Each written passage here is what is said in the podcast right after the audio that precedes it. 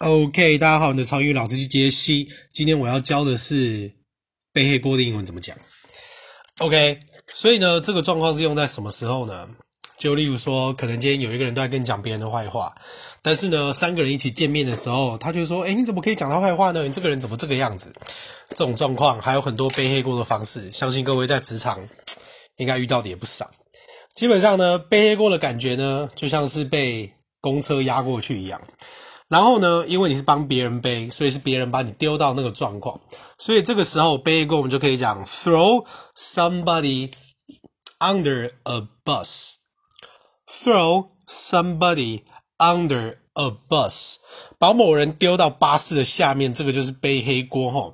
那记得，因为通常背黑锅都已经是过去式，所以请记得用 throw，t h r e w。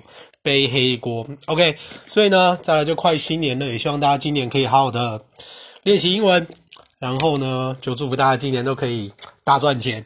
好，所以请各位好好记得这个片语吧。我是你的超语老师杰西，我们明天见，拜拜。